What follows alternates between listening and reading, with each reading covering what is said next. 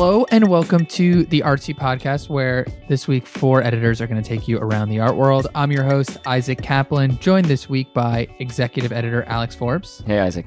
deputy editor Scott Indrisek. Hello, Isaac. Welcome back, Scott, and senior editor Tess Thackara.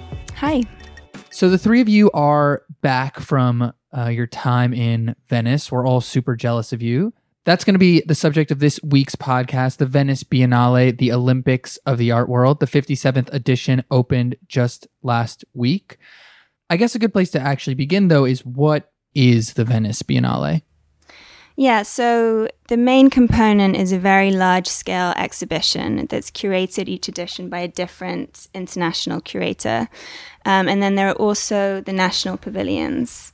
And these are represented by an artist typically hailing from that specific country. And those aren't curated by the curator of the Central No, those are curated by a curator selected within that country. So, what did the central exhibition look like this year? Who was curating it? So this year it was curated by uh, Pompidou chief curator Christine Macel. Um, and I would say that it was generally a lot more upbeat than the 2015 edition, which was curated by Okwui Enwezor, and which had a very powerful and sometimes unrelenting statement to make about the experience of the third world and sort of revising the canon um, to include artists of the diaspora. This biennial felt a little bit more nebulous, or quite a lot more nebulous, I would say, in its curatorial statement. It's called Viva Arte Viva, which is uh, it's kind of a, a celebration of artists, and that's taken very literally at the beginning of the exhibition, in which um, there's literally an artist studio transplanted into the space and a real life artist in it, and a series of images of the artist at rest or in bed. Um, it's sort of making a statement about the way in which idle time is a prerequisite for creativity. Yeah, I've I've liked a lot of the things that she said about we need to we need to like celebrate you know obstinance and rest and all these other things. But I'm curious if the celebration of the artist, this sort of positivity, felt on point for this moment that we're living in right now. I mean, so just to clarify, that wasn't the only component of that section. There was also the vision of the artist as hyper productive. Olafur Eliasson has his Green Light project that's sort of the centerpiece of that section, and it's like this teeming workshop of activity. Um, he invites migrants and refugees and members of the public to create these green lights, uh, which are then sold, and then the money goes to NGOs. There was also Hassan Sharif's piece, um, which is like a whole installation wall to wall of sculptures, in which he's just like absorbing all of these materials of every day and turning them into objects. So actually, there's a picture of the artist at rest, but then also the artist is hyper productive. And the exhibition was divided up across sort of like sub pavilions, right? Like there were yeah, sub it's themes. a series of sort of pseudo pavilions. She called them pavilions. Um, that must be which- that's confusing. Yeah, that was It uh, was that was confusing. confusing. I think chapters maybe would have been an Yeah, I agree. division. Um, I mean, I think there was an underlying statement there about the fact that we should be defined more by our shared experiences rather than national borders. So she had the Pavilion of Joys and Fears, the Pavilion of the Commons, the Pavilion of Earth, of Color. I think there were about eight or nine of them.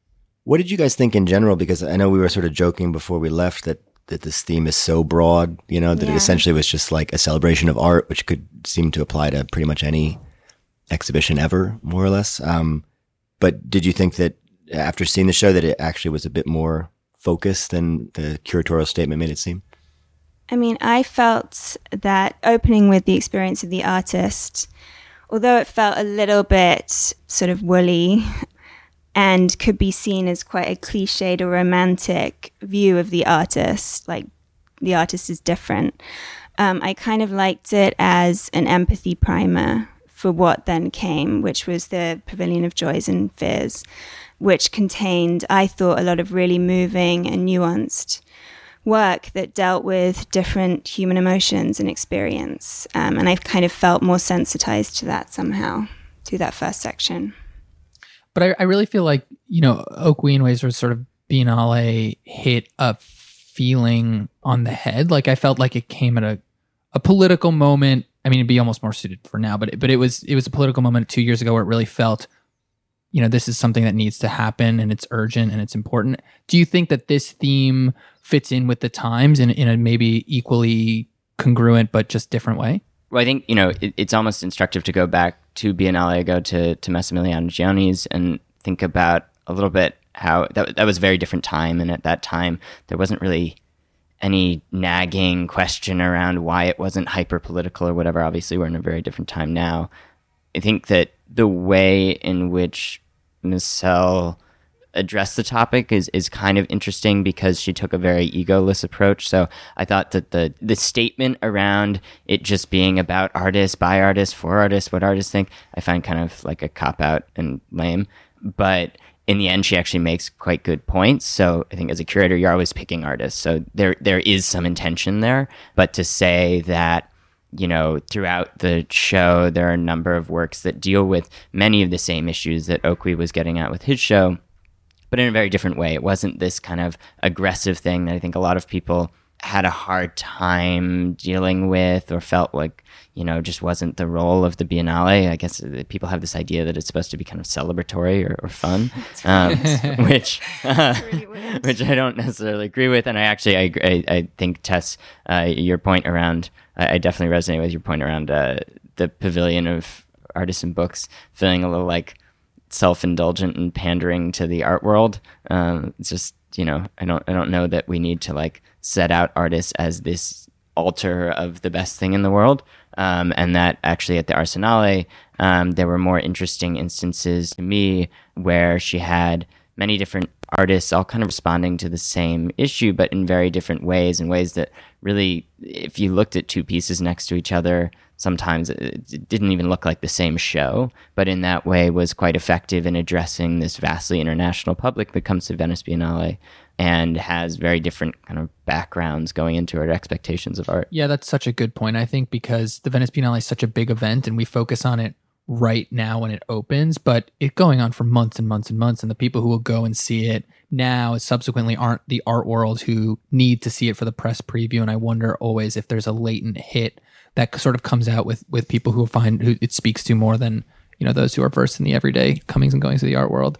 Yeah, I mean, in terms of whether or not this Biennale sort of feels right for a moment, there was a bit of an anti-modern statement across the Biennale. You know, she included Christine Macel, a pavilion of the commons, a pavilion of traditions, pavilion of shamanism, and I think there was this feeling of sort of um, distrust with what the Enlightenment and the modern world has brought us, which does feel extremely timely and also present across artist practices at the moment in a really real way.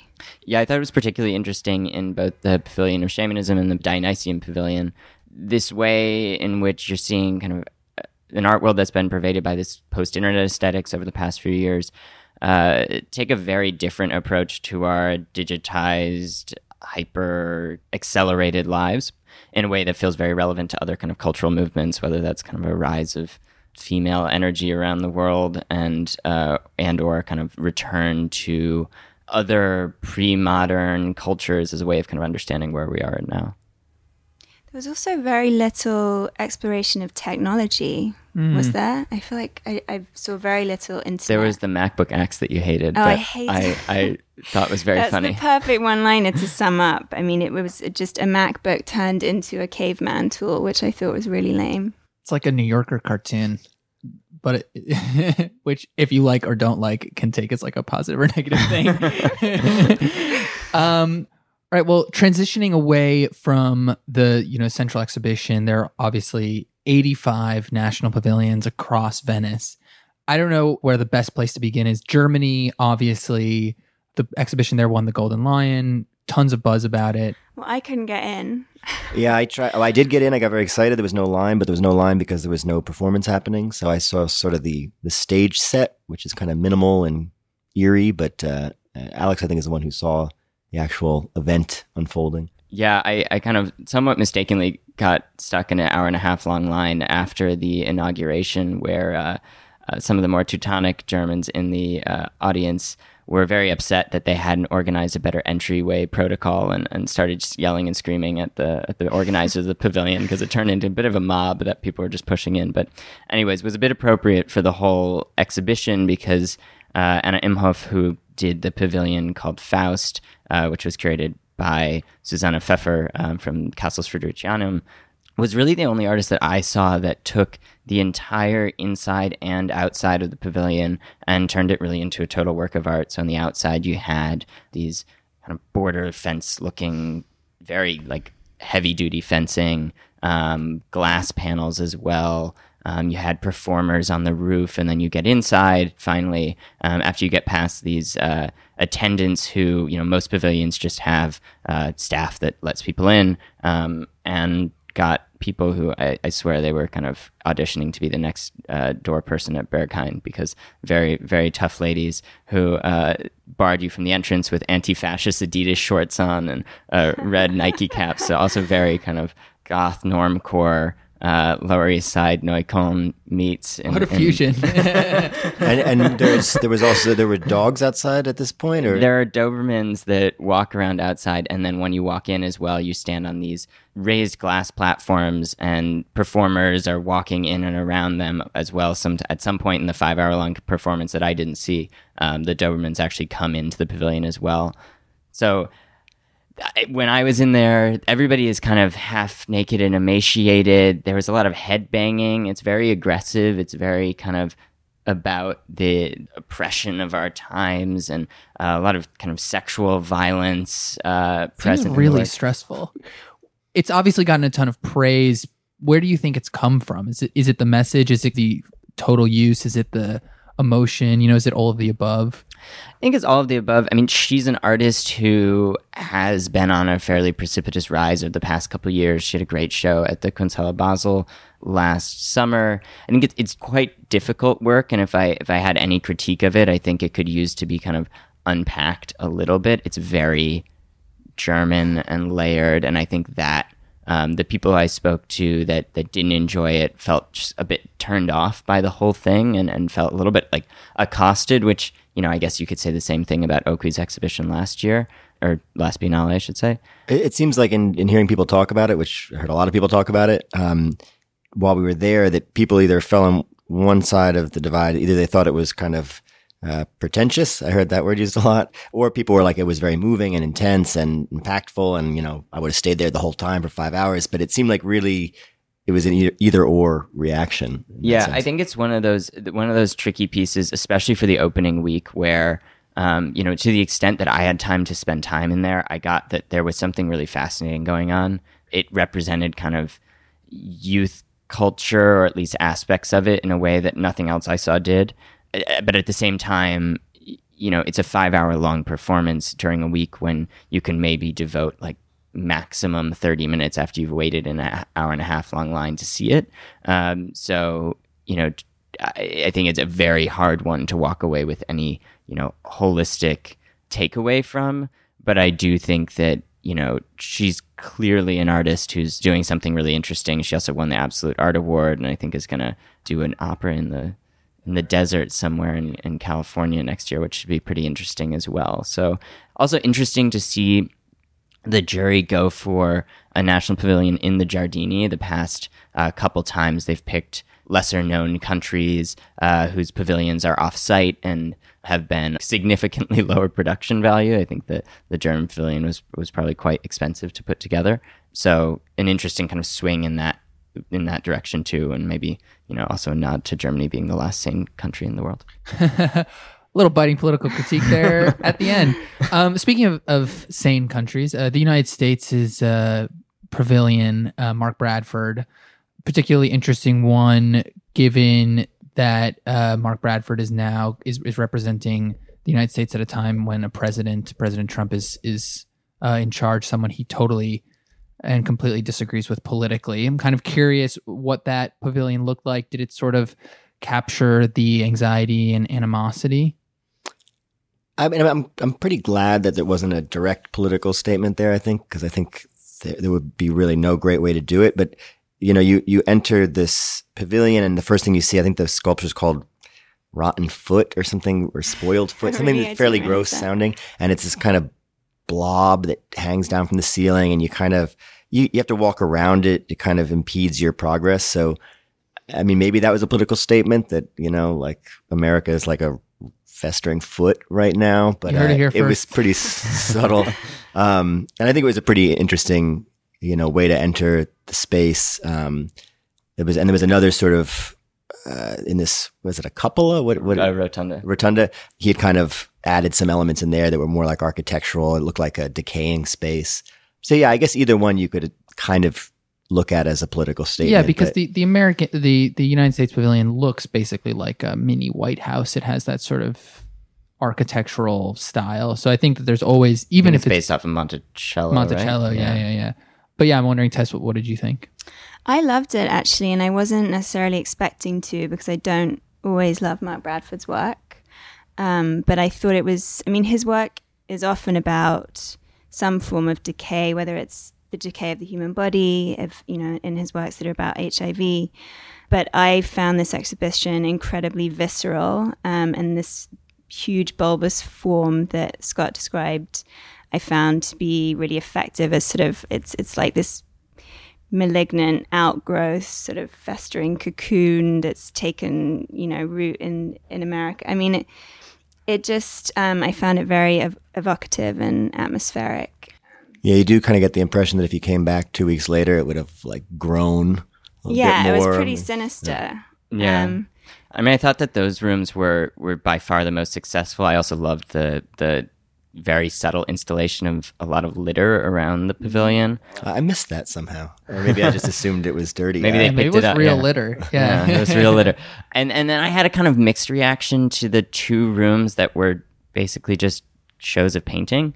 I think you know I, I tend to be more excited by Venice Biennale pavilions when they've taken over the entire space and really pushed their practice out of, of its usual bounds. But on the other hand, um, one interesting thing that he's doing with this project, which also goes in line with his art and practice foundation that he started in LA, but I believe is using some of the proceeds from those the sales of those works or other means to fund a organization in Venice that helps prison inmates garner creative skills um, and sells their their wares in a storefront somewhere in Venice. So you know, I think that that is probably a redeeming portion of the of the more I don't know commercial seeming portion of the show. Not that painting always is commercial. Well, I think he gets some heat just because he shows with Hauser and Wirth and his paintings sell for a lot. So it's almost like he, I felt a little bit bad for him and that any decision he made was going to get critiqued maybe for that reason, you know, because those, I don't even know what those paintings cost, but probably more than we'll be able to afford ever. I'm sure soon to be seen in major museum collections across the U.S. and, and acquired because definitely Venice is a, is a selling opportunity and a buying opportunity for, for many museums too, which can't be forgotten. But then the pavilion ends in sort of an interesting way because it just ends with this an older video. I think it's called Niagara, so it's it's sort of a totally different. Yeah, I love that. That, that was a great video. Yeah. So, what are the other highlights of the national pavilions? I think uh, one pavilion that's worth seeking out. It's a little bit off the beaten path, um, but definitely worth checking out is the pavilion for Antigua and Barbuda, which is showing the work of an artist I think none of us had heard of before. Really, um, uh, his name is Frank Walter. Uh, essentially, an outsider artist who lived in Antigua and had spent his whole life painting, but not really telling anybody about it, and had kind of amassed maybe six thousand small oil paintings. Um, many of which are in this show. And what, what I really loved about the guy too is that Walter just had this extreme confidence in his own ability. So he was sending letters to these very unique venues trying to pitch a retrospective for himself. Uh, not museums. He was writing like a coal mine in the UK and he had an idea that he would do a show at a youth hostel in Germany and also on a cruise ship, I think was one of these options. So eh, he was not lacking for, you know, for confidence, but during his lifetime never had shown any of this work. But uh, definitely worth checking out, and uh, and also the show has like this amazing, massive catalog that kind of gives the whole story and, and shows all the work. I think it was like a definitely a crowd favorite, at least among the artsy staff that were there, and, and I heard a lot of other people talking about it too. I really loved the South Africa Pavilion. Um, it was composed of work by two artists. One, the name, I'm sorry, I'm really going to butcher this. It's Mohau Modisakeng. Um, the other artist is Candice Breitz. And I think um, Candice's work in particular, people were talking about a lot. so you come into the space and first of all see footage of Alec Baldwin and Julianne Moore in this kind of green room talking about migrant narratives um, in the first person. And they are talking about it in this very sort of affected, insincere manner, which is at first a little bit confusing, um, kind of over dramatized. Um, but the narratives themselves are really heartbreaking. And then you pass through to the second space and you see the actual migrants, the actual subjects of these narratives telling their own stories. And it's sort of a meditation on how the media um, dramatizes these stories and kind of puts a gloss on them, how people pay attention if a celebrity is talking about these things, when in fact, um, you know, the people that need this attention are actually the migrants themselves yeah, I, I, saw that piece in Berlin a couple weeks before and, and, fell in love with it as well. And actually, the one of the pavilions that struck me the most was I think almost just right below that, um, and also dealing with kind of migrant narratives um, for Tunisia. The curator Lina Lazaar didn't have actually artists participate, um, but initiated this project by which she got tourist visas for men who had tried to migrate to Europe, uh, one of them over like 300 times, I believe, and, and failed. Um, so, through the power structures that are the Venice Biennale, they've been allowed to come on a two month tourist visa to participate in this performance where they hand out so-called Freesas, uh, which is this universal travel document that actually, as I read the fine print further, and I hope nobody who did, participated put it in their passport, but if you put it in your passport, it invalidates your passport. Um, but you can put it on the outside. So if you have a Freesa, stick it on the back. Don't stick it on the inside. I feel like we're doing a public service here now. um, anyways, it's it's supposed to be this kind of silent protest to say that you know, I think everybody on there is, is indicated as a migrant. Uh, the country stamp, you know, usually a visa will have some kind of indication of the country itself, is a is an in, as a depiction of Pangea. These uh, men will they have only learned English. They've learned the script um, just to give out the freezes. They are meant to go back to Tunisia um, after the two months is up. Lena is working with the authorities to try to get them some kind of migrant status to stay for longer. I also had somebody tell me they might just disappear. Um, but then there's also people coming from um, Bangladesh, again, to kind of bring this also out to the world, not just make it about um, people trying to migrate from the Maghreb and, and the Middle East, um, but from from uh, the kind of global experience, as as again is, is kind of indicated in Candice's piece as well.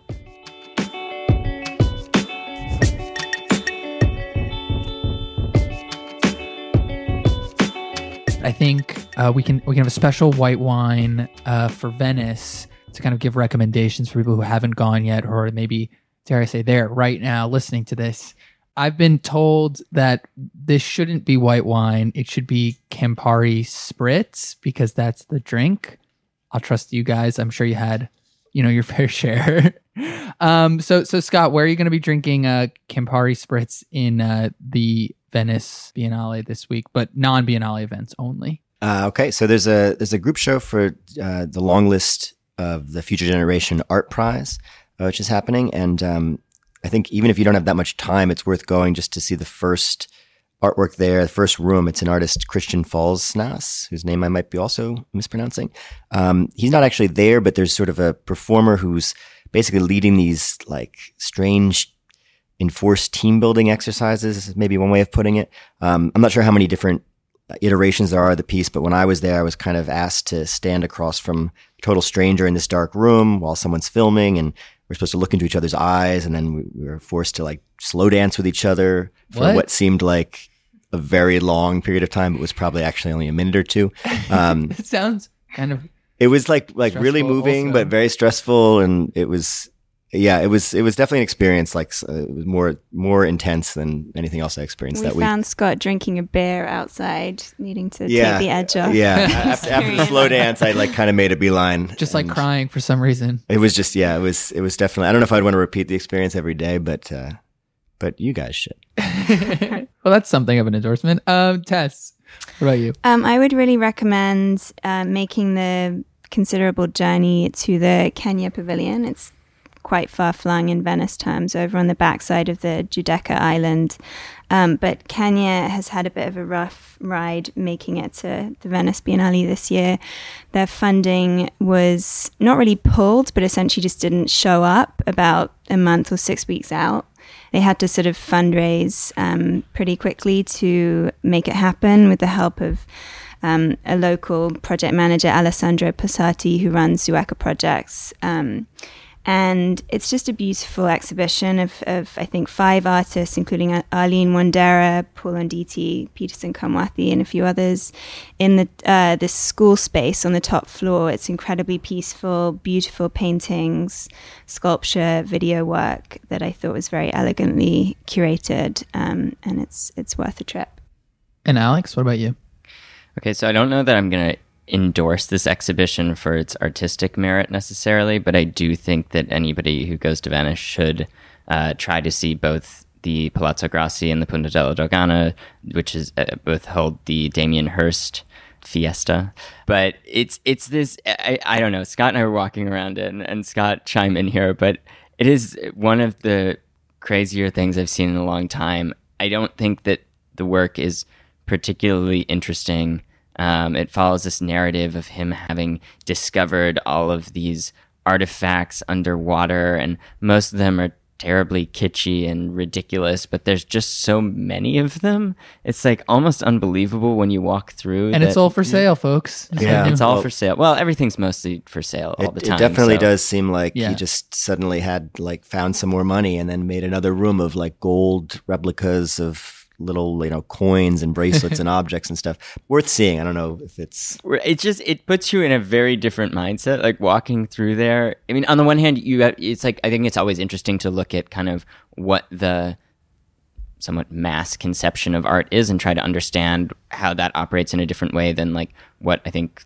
those of us around this table would kind of flock to in terms of uh, artistic content it also by the end of it i remember i, w- I was kind of it, it just started to all look like products and I remember standing in front of this uh, these two fountains that were I don't know one had a unicorn on it and like a dragon head or whatever. They were very weird. But you get into this place where like yeah okay you know in my uh, chateau if I want to have a fountain maybe this would be cooler than the the garden store variety. Uh, I, I don't know. I'm I'm not saying I'm Alex, I'm it, not but- letting you decorate my chateau, but it- I also think you know that there's been a lot of controversy around that show as well, so it's definitely probably worth checking out.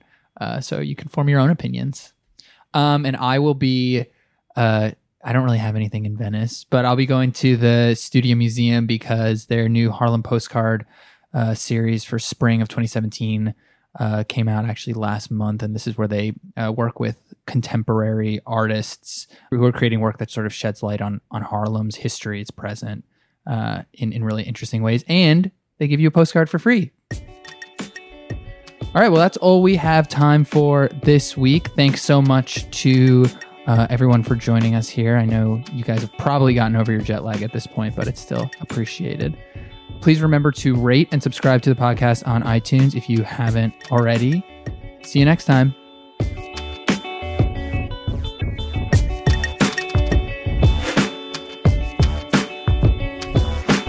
Our producer this week was editorial associate Abigail Kane. The theme music is by Broke for Free.